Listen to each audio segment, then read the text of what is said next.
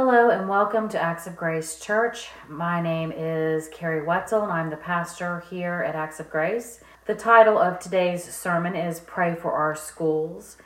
This is a sermon that I presented on September 3rd of 2023 and we're going to open with prayer. Heavenly Father, I thank you, Lord, for your love, guidance and grace in our lives. We thank you, Lord, for sustaining us from day to day. Lord, we ask that you would protect Israel and all of her people from these terrorist attacks that have killed so many. We pray, Lord God, your blessings upon them, your um, provision, your protection, and Lord, we ask that you would keep them safe from harm. Lord, we thank you for your abundant provision. We thank you, Lord, that you are with us always. Holy Spirit, I ask that you would come and lead me through this message.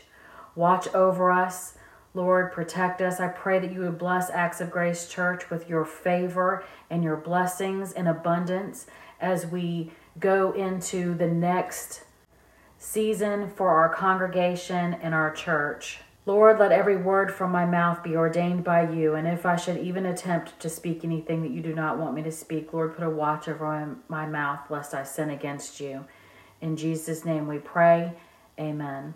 I'm bringing you a little history lesson on our Department of Education and the history of education in this country. And I know some of you are going, oh no, she's going to start, start talking about history, and that's boring it's not boring if you uh, if you're if you're listening and understanding what is going on and where we're going from from our history.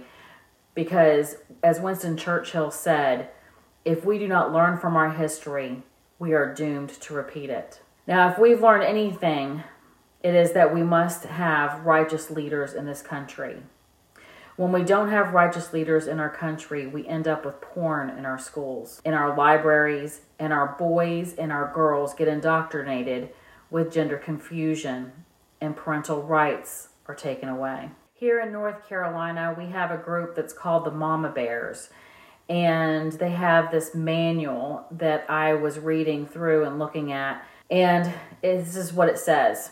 Unfortunately, progressive activists have targeted schools as a primary conduit of social change. After all, children represent our future. The values that are instilled in them will become the culture that shapes tomorrow. This is one of the, the seven mountains that I talked about last week. The mountain of education educates our children to go out into the other mountains of business, media, um, journalism, uh, government, and other areas, other arenas, and they become the next generation. I want so intently for us to have righteous leaders and for our children to be taught God's principles, for the Lord to be center in our schools and in our government. Our first president, George Washington, said, Let us with caution indulge the supposition that morality can be maintained without religion.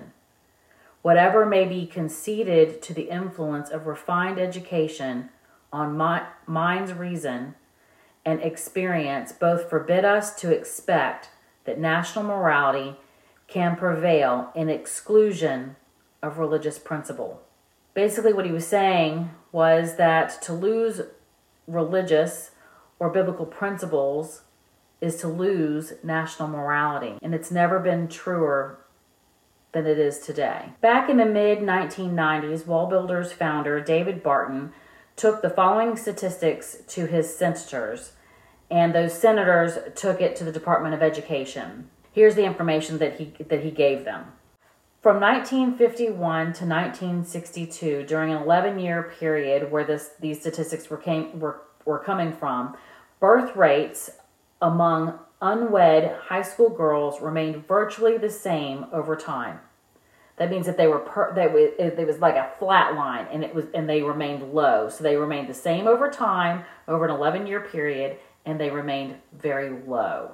But an increase at a staggering rate began in 1963 to 1964, often doubling every year up to 553% over a 20 year period. So, what happened in 1962 and 1963 for this change to occur? That would have been the removal of religious principles and prayer was taken out of our schools. They took the Ten Commandments out of our schools. They took, uh, actually, in prior to uh, the 1940s, some schools were using the Bible to teach children how to read. So they're getting the, they were getting these Bible stories in them. They had the Ten Commandments posted on school buildings and in school classrooms. And they had a morning prayer prior to 1962. And it was a very generic prayer. But in 1962, there was a case that went before the Supreme Court. And it was Engel versus Vitale. And it held that the Establishment Clause prohibited the recitation of a school sponsored prayer in public schools. Now, the Establishment Clause is part of the First Amendment, and I think it was, I, I don't quote me on this, but I think the Establishment Clause came in sometime in the 1940s. You see, during World War One, we had a lot of uh, communist activity that was brought over into the United States, and a lot of these communists were going into academia and they were going to Harvard and Yale and some of these big, you know, schools and they were teaching these communistic ideas to our graduating classes. And so these people went into, you know, Yale and Harvard. These are a bunch of our lawyers, right? So they're going into law and they started influencing things in the Supreme Court. And so the Establishment Clause got put in, and then um, because you, communists don't want churches, they don't want God, they don't want prayer, they want everything to be taken out because they want socialism and communism to be their God. So the Establishment Clause prohibits the government from establishing a religion the precise definition of establishment it said on the on the website. Now this is a government website that i was looking at. It says that the precise definition of establishment is unclear. Historically it meant prohibiting state sponsored churches. Now the first amendment also has in there the free exercise clause which protects citizens right to practice their religion as they please so I find it very ironic that the Establishment Clause and the Free Exercise Clause are in the exact same amendment, and yet we have kicked prayer and morality out of our schools. Now, the prayer that was being prayed had been agreed uh, upon by numerous denominations. There was um, evangelical, there was Catholic, there was uh, Jewish so there was a whole group of, of religious leaders that came up with this national school prayer. And it was a very, very simple prayer. And I'm going to read it to you now. So, because because we have to understand that this is the horrendous thing that they had to pull out of our schools. Almighty God, we acknowledge our dependence on Thee and beg Thy blessings upon us, our teachers, and our country.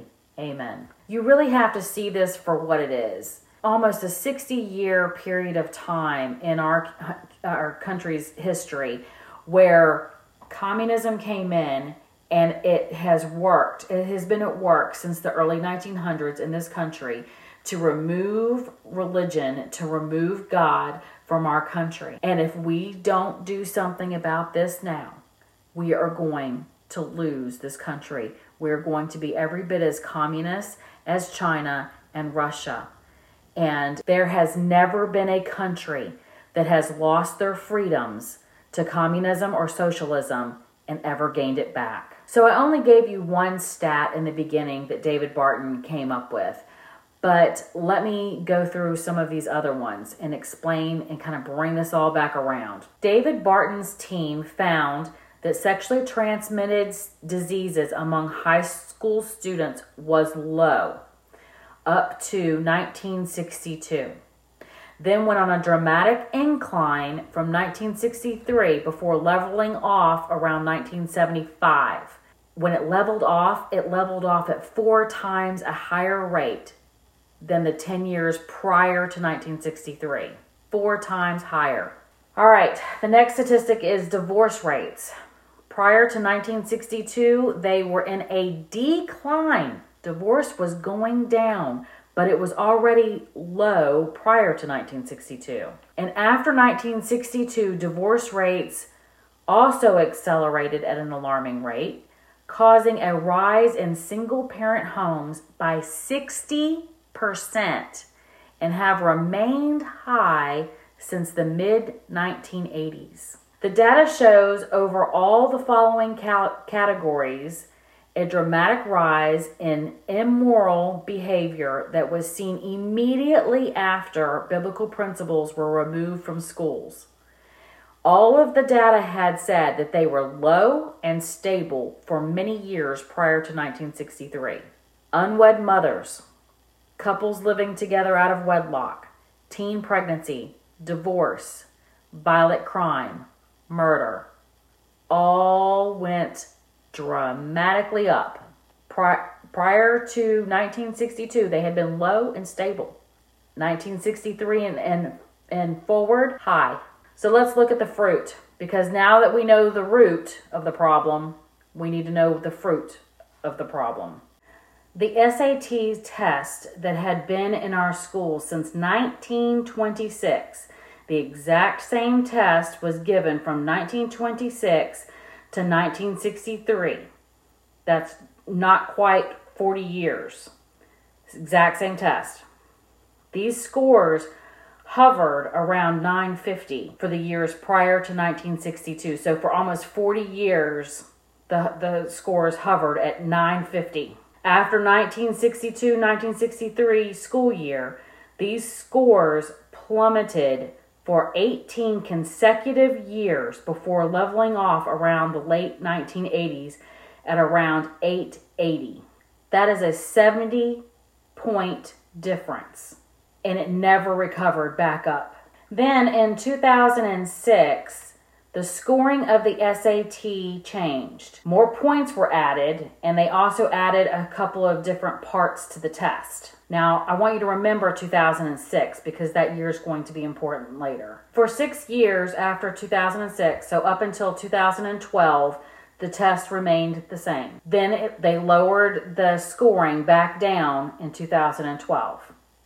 Because of the Supreme Court ruling in 1962, there was an increase in private Christian schools. There were around 1,000 private Christian schools in 1962. But by 1984, that 1,000 had ballooned up to 32,000. Private Christian school students, on average, had an 80 point higher SAT score than their public school counterparts prior to the 2006 change. Did you hear that? That's that's the key right there. Because the private Christian schools never took prayer out of their schools.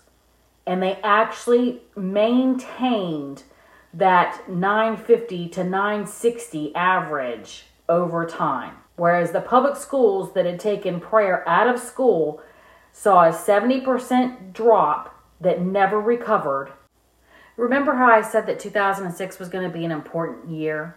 That that was the year, remember that was the year that they changed the SAT scoring and the way it was scored? Here's what happened. This data that I have told you, yes, it is older, um, and and the data, but the data has gotten worse since then. But it was in the late 1990s when this data was given to the senators, that was given to the Department of Education. And what happened was the Department of Education kicked it back to the senators and said, "Oh no, this." They didn't even really look at it. They just kicked it back to them and said, "Oh, this doesn't have anything to do with it." Because it was only a few, he they'd only given them a few data points. So the senators went back to David Barton and his team at WallBuilders, and they said, "Hey, the the Department of Education says this doesn't matter." So David Barton said, "Okay, well, let's get some more statistics. Let's get some more data." And so they got some more data together And then they gave it back to the senators, they gave it back to the Department of Education, and now the Department of Education is looking at a lot of data, and all of it is showing that prior to 1962, our SAT scores were good, everything was low. And then after prayer was taken out of school, all of this stuff just starts climbing, climbing, climbing, climbing. They didn't have an answer.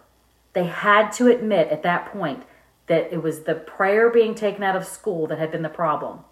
But instead of fixing the problem, in 2006, because they had been pressured by the by the senators who had now they have knowledge of this data, are putting pressure on the on the Department of Education. So instead of fixing the problem and putting prayer back into school, they said, "We're just going to change the SAT scores." That made me so unbelievably angry because I remember in the 1990s seeing the direction that we were going. And I was going to my my leaders of my church that I was at at the time that I had this the church I grew up in. I went to those leaders and I said we need to get prayer back in school. We need to do what we whatever we need to do to get prayer back in school. It was on my heart. It was my heart cry. But I was young and I was ignorant of what I could and could not do. And they said basically what I was told by the leaders of the church was, well, as long as there's tests in schools, and they kind of laughed and patted me on the head and was like, oh, as long as there's tests in schools, there'll always be prayer. No, sir. No, there won't be. Because the Supreme Court in 1962 pulled prayer and religious principles out of our schools and public spaces, I believe this opened a wide door for Satan to come in our schools and infect our children and the last three generations of Americans. Jesus said in Mark 9:42, "Whoever causes one of these little ones who believe in me to sin, it would be better for him if a great millstone were hung around his neck and he were thrown into the sea."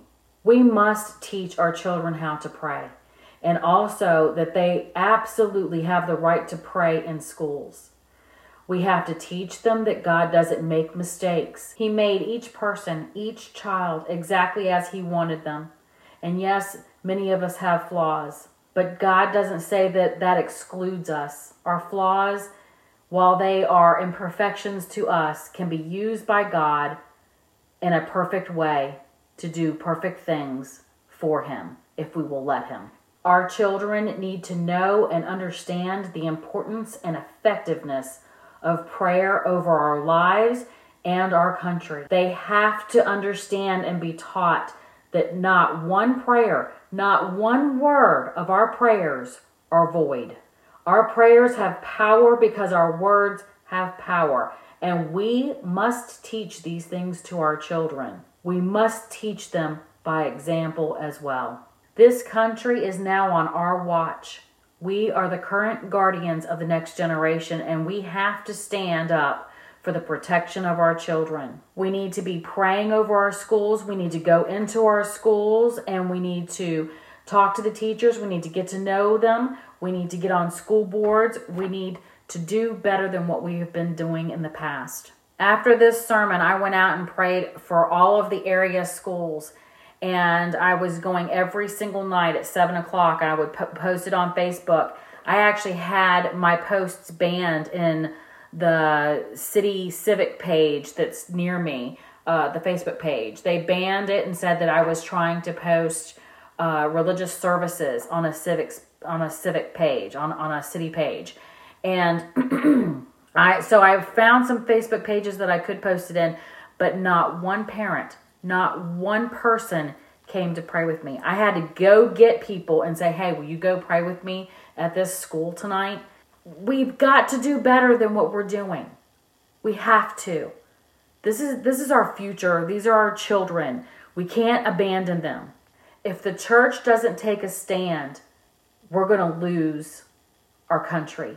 We're going to lose the next generation because of the gender confusion that has been going on for the last 20 years, very soon the church is going to start to see hurting trans adults.